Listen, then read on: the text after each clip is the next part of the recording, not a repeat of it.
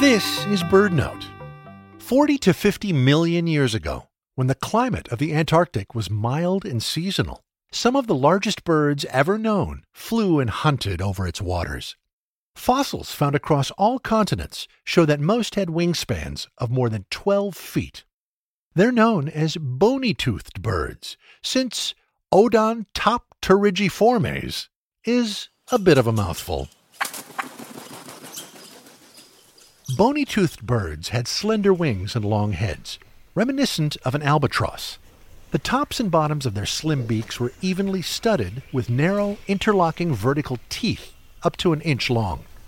They weren't true teeth, but actually outgrowths of the beak. As the birds flew low over the sea, they likely hunted squid and fish, skimming them right off the water's surface and impaling them with that scary looking beak. The largest known species had a 21 foot wingspan, the longest wings of any bird in Earth's history.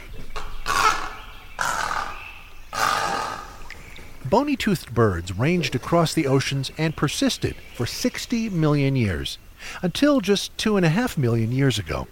Antarctica changed a lot in that time, from a moderate climate surrounded by legions of enormous snaggle-toothed birds to the icy desert we know today.